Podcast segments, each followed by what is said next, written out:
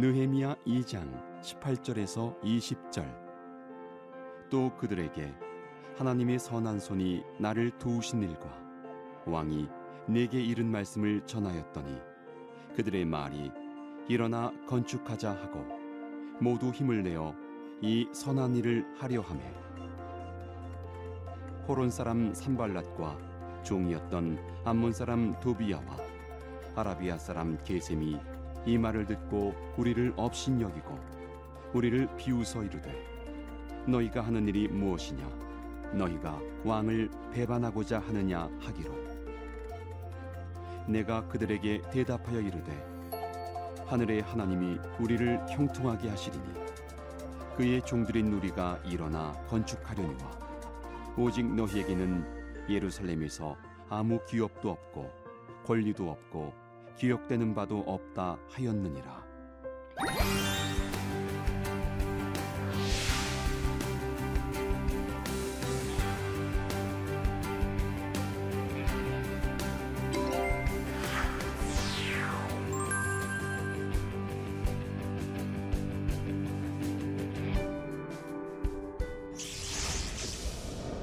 안녕하십니까.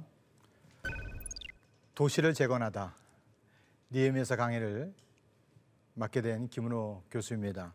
오늘은 두 번째 시간으로서 성벽 재건의 완료와 대적자들의 방해라고 하는 이 제목 속에 이 긴 이야기를 한번 우리가 단숨에 한번 풀어가 보도록 하겠습니다.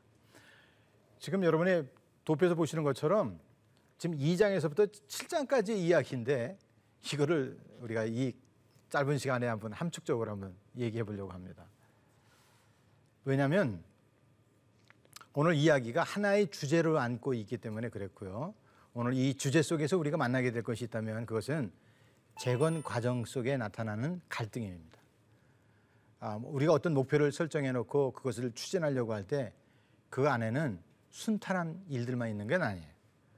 근데 이 역경을 어떻게 풀어갔는가라고 하는 느헤미야의 우리가 1 강의가 영성에 대한 문제였다면 이 두 번째 강의는 리더십에 관한 이야기라고 얘기할 수 있겠습니다.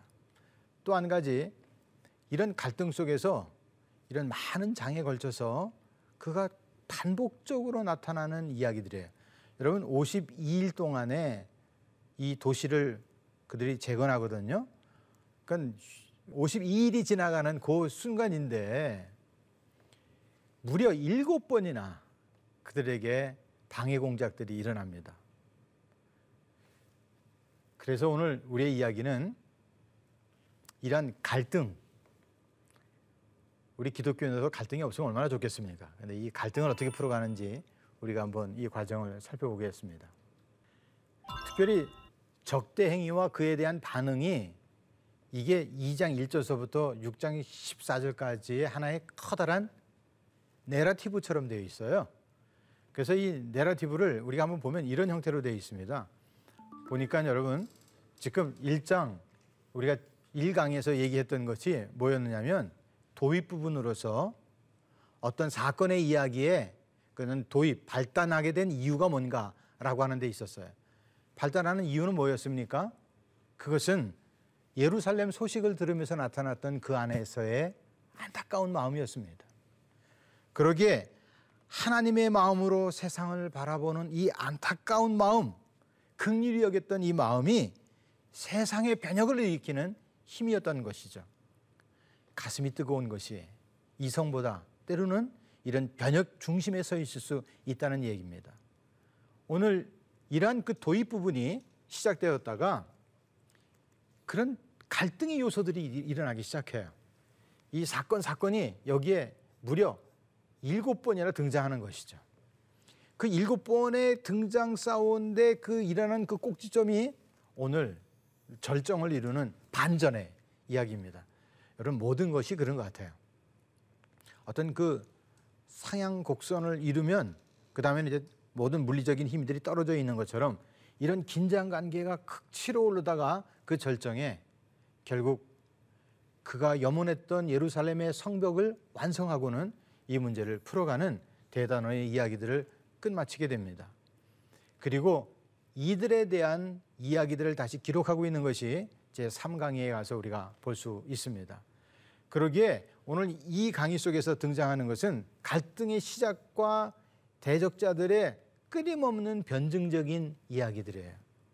한 문제가 해결됐다고 우리는 그것으로 끝난 줄 알았는데 다시 또 시작되어지고 또 다시 시작되어지면서 이 이야기는 긴장의 긴장을 때로는 포기하고 싶은 독자로서 읽다가도 아, 이 정도면 포기하고 싶다라고 할 정도로 우리에게 긴장을 불러일으키고 있는 이야기라고 말할 수가 있겠습니다. 그래서 1장서부터 7장의 이야기가 하나의 큰 대단원의 하나의 그런 문단으로 우리가 한번 나눴고요. 그 내용 속에는 오늘 두 번째 그들이 성벽을 짓는 과정 속에 나타났던 그 많은 갈등의 요소들이라고 말하고 싶습니다. 첫 번째 대적자들의 적대 행위가 나타납니다. 2장에서 19절에 다시 또 두 번째가 나타납니다.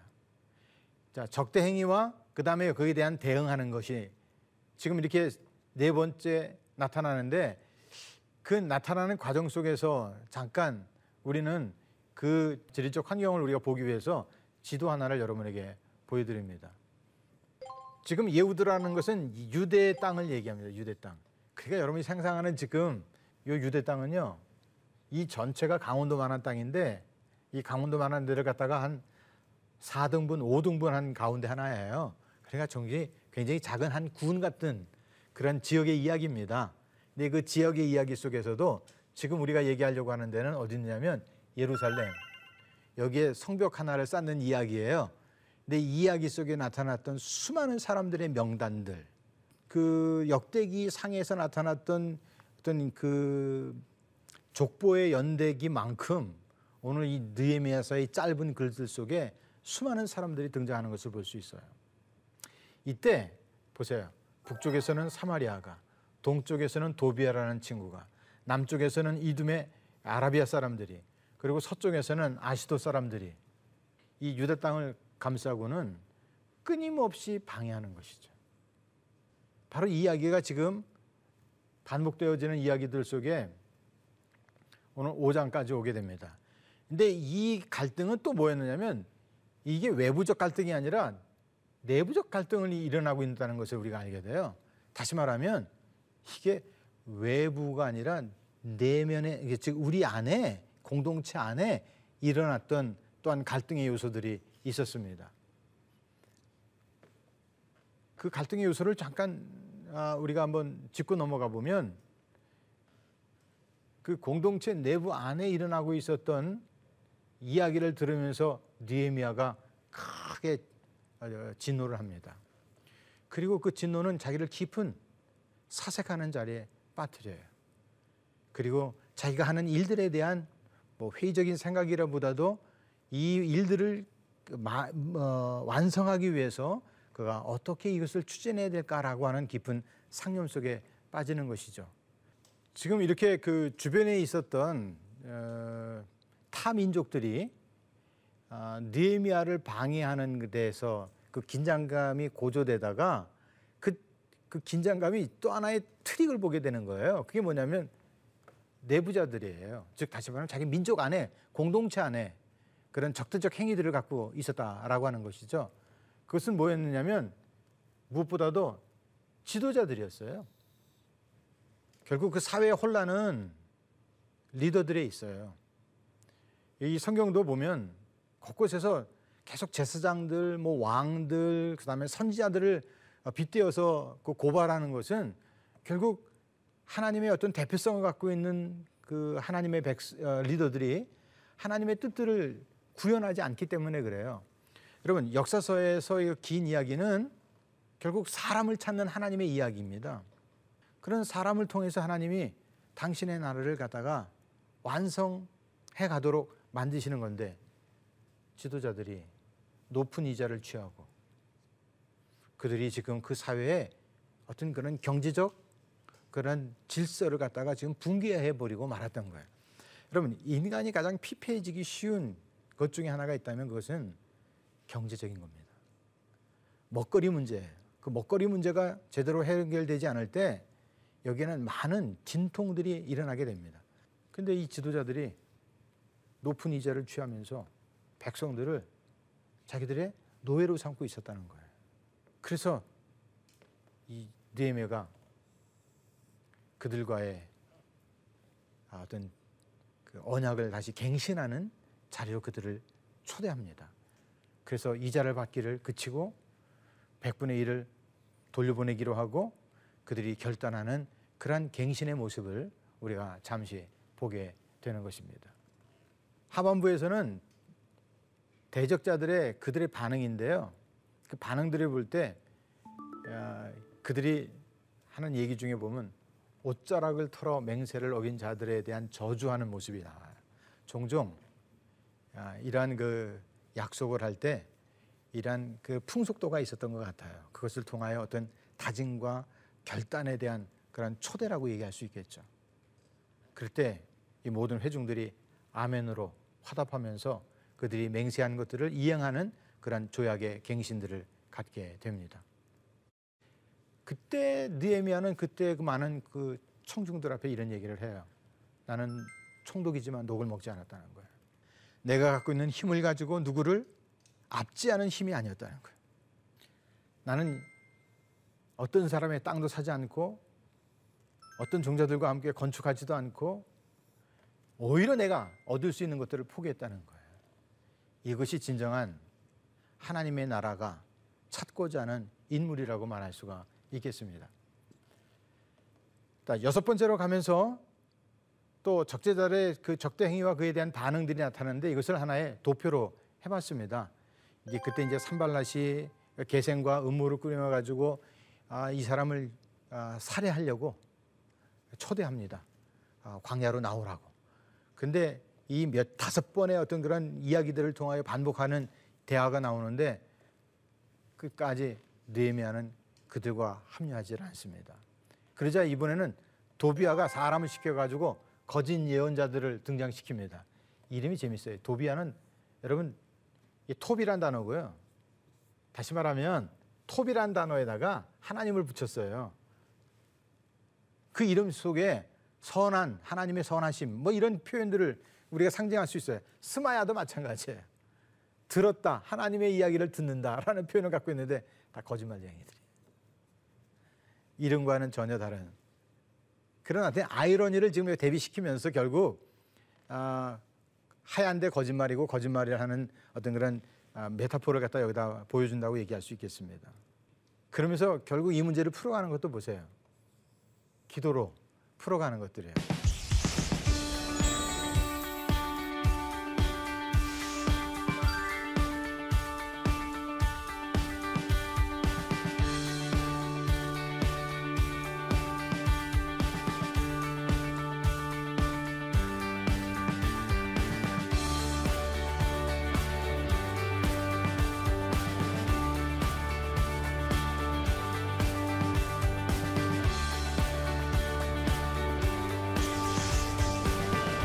이야기의 기, 그 긴장 관계가 이렇게 계속 어, 어, 뭐랄까 하나의 그들을 갖다가 모함해 가지고 어, 그 성벽들을 자꾸만 이렇게 못 짓게 만들고 하는 그런 긴장 관계가 긴장 관계가 절정에 가다가 6장 15절에 가서 그것이 52일 만에 완성이 되어집니다.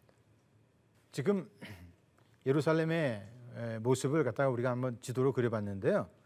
이것이 그 유명한 옛날 여부스 족속들이 살던 동네이고 이것을 확장해서 다윗이 옛날 자기의 성을 만들었죠. 일명 다윗성이라고 부르고 있죠.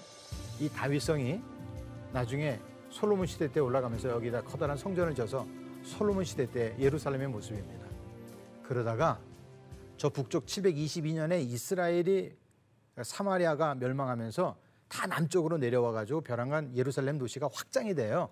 확장이 되어 가지고 이렇게 큰 지금 도시 규모를 갖고 있었습니다. 그리고 이제 우리가 잘 알듯이 다 파괴가 돼 가지고 이게 다 없어져 버렸던 거죠. 그래서 그들이 돌아와 가지고 만들었던 것은 요거예요. 솔로몬 시대 때 가졌던 왕국의 규모를 다시 회복했던 거죠. 그러니까 성벽은 아마 지금 이 성벽들을 지금 그가 다시 회복했다고 보고 이것이 그들이 그렇게 염원했었던 예루살렘 도시라고 말할 수 있겠습니다. 그래서 그때 우리가 다음 주에도 한번 아, 다음 강의 속에도 얘기하겠습니다만은 여기 만들었던 수많은 문들들, 망대들 그리고 특별히 재밌는 건 화덕망대가 있어요. 화덕망대는 빵 굽는 어, 망대였는지 아니면 빵 굽는 자를 갖다가 지켜보는 것이었는지 아, 학자들만의 그 견해가 좀 시원한 대답이 없습니다. 그러나 하여튼 이 이름들 속에서 우리가 예, 이해할 수 있는 것 중에 하나가 뭐냐면 퍼펙트하게 옛 모습들을 다시 그들이 재건하는 아, 그런 규모였다라고 하는 것을 알 수가 있습니다. 이때 성벽의 완공을 갖다가 그가 선언하고 그러자 다시 일곱 번째 대적자들이 반응했던 것은 뭐냐면 여우도 올라가도 다 무너질 것이다 라고 하면서 그 그들이 만들었던 그 성벽의 어, 어떤 그런 완성된 모습을 굉장히나 졸작처럼 취급했었던 것을 알 수가 있습니다. 그때 그는 다시 사람을 이 문제를 해결하는 사람들을 세우는 것으로서 그 긴장 관계의 대응 관계들의 절정이 끝나는 것을 볼 수가 있습니다. 오늘 그 완성도와 그리고 그 완성도를 마, 무리하는 이야기의 이야기를 6장 15절서부터 7장 4절까지를 우리가 한번 본다 그러면 52일 만에 완성되었을 때 여러분 그 규모라고 하는 것이 한 3km에서 4km 정도 된다라고들 우리가 믿고 있는데 그것을 52일 만에 과연 어떻게 완성도를 높였을까라고 하는데 우리는 굉장히 적지 않은 아, 의아심을 갖게 됩니다. 그러나 문제는 우리가 3장에서 볼때 그 3장에서 많은 사람들이 얼마나 그것을 갖다가 나눠서 어, 그 지역적인 분배와 함께 그들이 단시간 내에 성벽들의 어, 재건하는 완성도를 높였는가라고 하는 것을 3장에서 좀 더 우리가 낱낱이 본다 그러면 충분히 그 52일 만에 그 프로젝트를 완성하기에 그들이 얼마나 심혈을 기울였는가 조직적이었는 어떤 그런 개편이었는가라는 것을 우리가 알 수가 있습니다. 이것으로 인해 가지고 그들은 하나님의 집이 세워졌다는 것은 타민족들이 보기에는 굉장히 두려운 문제예요. 그래서 그들이 여기에 낙심해 가지고 하나님의 역사를 쓰는 것을 그들이 이 알면서도 불구하고 그들은 지금 도비아와 함께 이 성전에 대한 또 많은 비난들을 쏟아놓는 것을 알 수가 있습니다.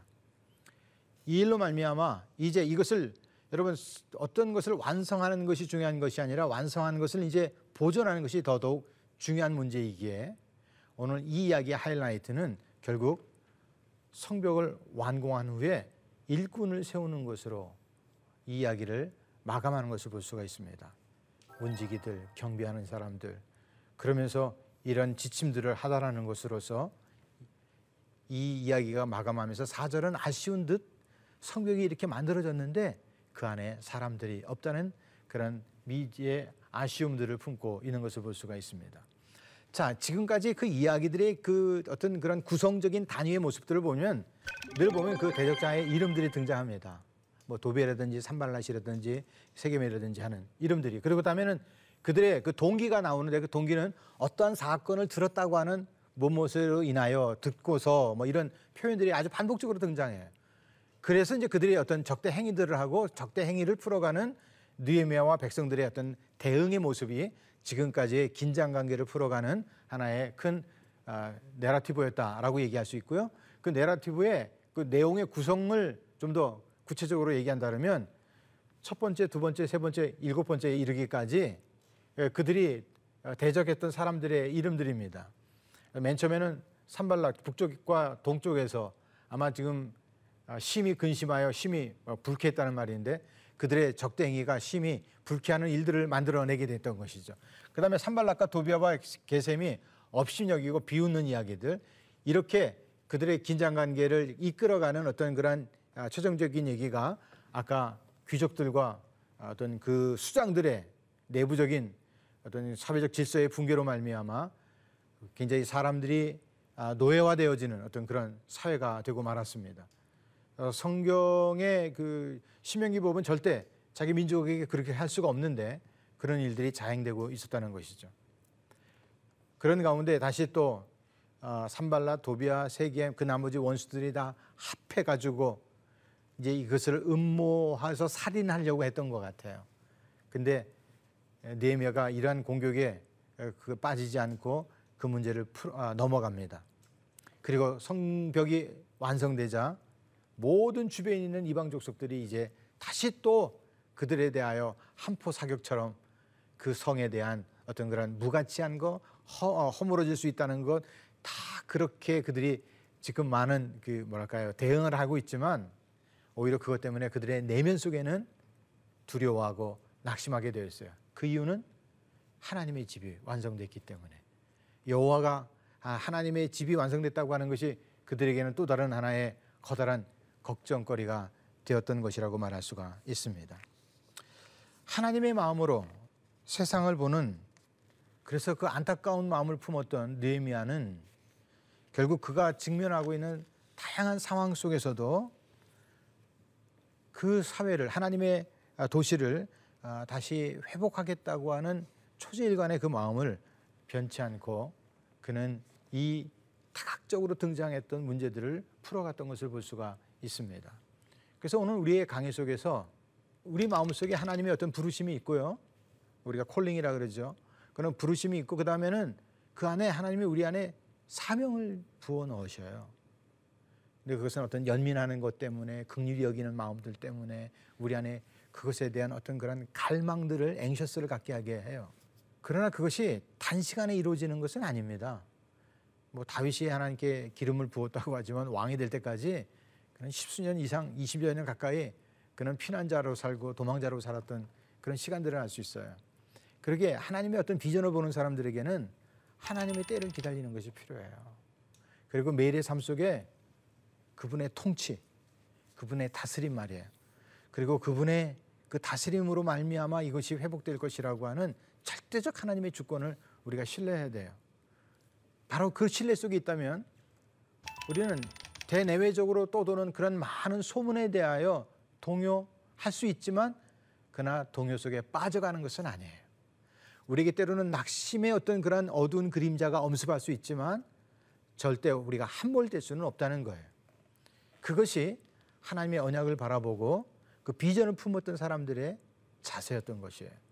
오늘도 그 긴이 아, 느헤미야 이야기 속에서 끊임없이 그를 모함하고 그를 살해하려고 하고 그의 모든 일들에 대하여 회방 속에 있었지만 그런 하나님이 이 일을 시작하게 하셨고 내 안에서 이 일을 시작하시니가 그 일들을 마치실 때까지 함께 하실 줄로 믿고 그는 말씀 앞에 동요되지 않고 그 문제들을 끝까지 풀어 나갔다는 것입니다. 자, 오늘의 이야기가 이제 다음번 기대 속에서는 어, 이것이 어떻게 성, 아, 성 안에 그 내용들을 채워가는가라고 하는 것으로서 특별히 이제 포로에서부터 돌아왔던 사람들의 이야기를 우리가 풀어갈 것입니다. 그래서 그 민, 어, 무너진 그 민족의 아, 첫 부름 앞에 함께 동참했던 사람들의 이름들이 열거되어지는 그런 아, 이야기 속에 그 이름 속에 담겨진 하나님의 아, 또한 계시의 비밀들을 우리가 한번 풀어보기로 하기로 하고요. 오늘 2장까지 이야기는 그런 하나님의 그 비전을 품고 무너진 하나님의 도시를 그가 재건하고자 아, 그가 선뜻 그 뭐랄까요 그 응답 그 부르심에 응, 하여 나갔지만 그러나 그 문제가 순탄한 길만은 아니었다는 거예요. 여러분 한 번도 아니고 일곱 번 그 완성을 했음에도 불구하고 그것을 비아냥거리는 시선 앞에 그의 마음이 편할 리가 없었을 것 같아요. 근데 그의 이름이 그렇잖아요. 느헤미야. 하나님의 자비하심이 그 안에 있었기에 그는 어떤 환란 속에서도 그런 넉넉히 이기는 그런 하나님의 사람이었다는 것을 알 수가 있습니다. 오늘 예루살렘으로부터 온 소식 앞에 이런 비전을 품고 그 비전을 성취하기까지 하나님이 주신 그런 언약을 끝까지 붙잡았던 니에미의 이야기가 이제 다음 주를 통하여 어떻게 더 발전돼 가고 확장돼 가는지 기대하는 어, 시청자 여러분이 되기를 바라면서 지금까지 함께 해주신 여러분 감사드립니다.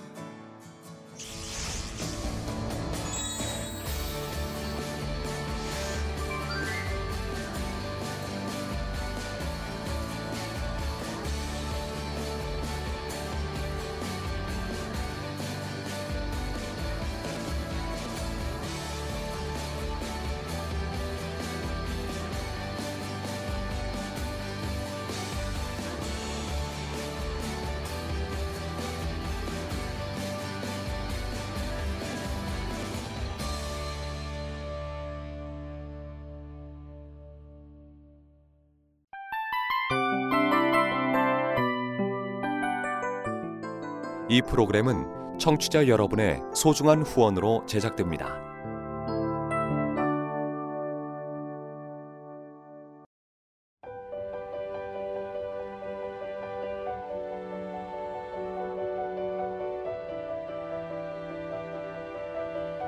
세상에는 수많은 교회들이 있지만 더 깊이 있는 말씀 강해를 찾기 위해 크기로만 교회를 선정하지 않습니다. 보다 좋은 영적 콘텐츠를 더 많이 나누기 위해 방송비를 받지 않습니다. 1년 365일 복음만 전하고 싶어서 우리는 광고를 하지 않습니다. 온누리의 복음을 땅끝까지 CGN TV와 함께 땅끝 선교사가 되주세요.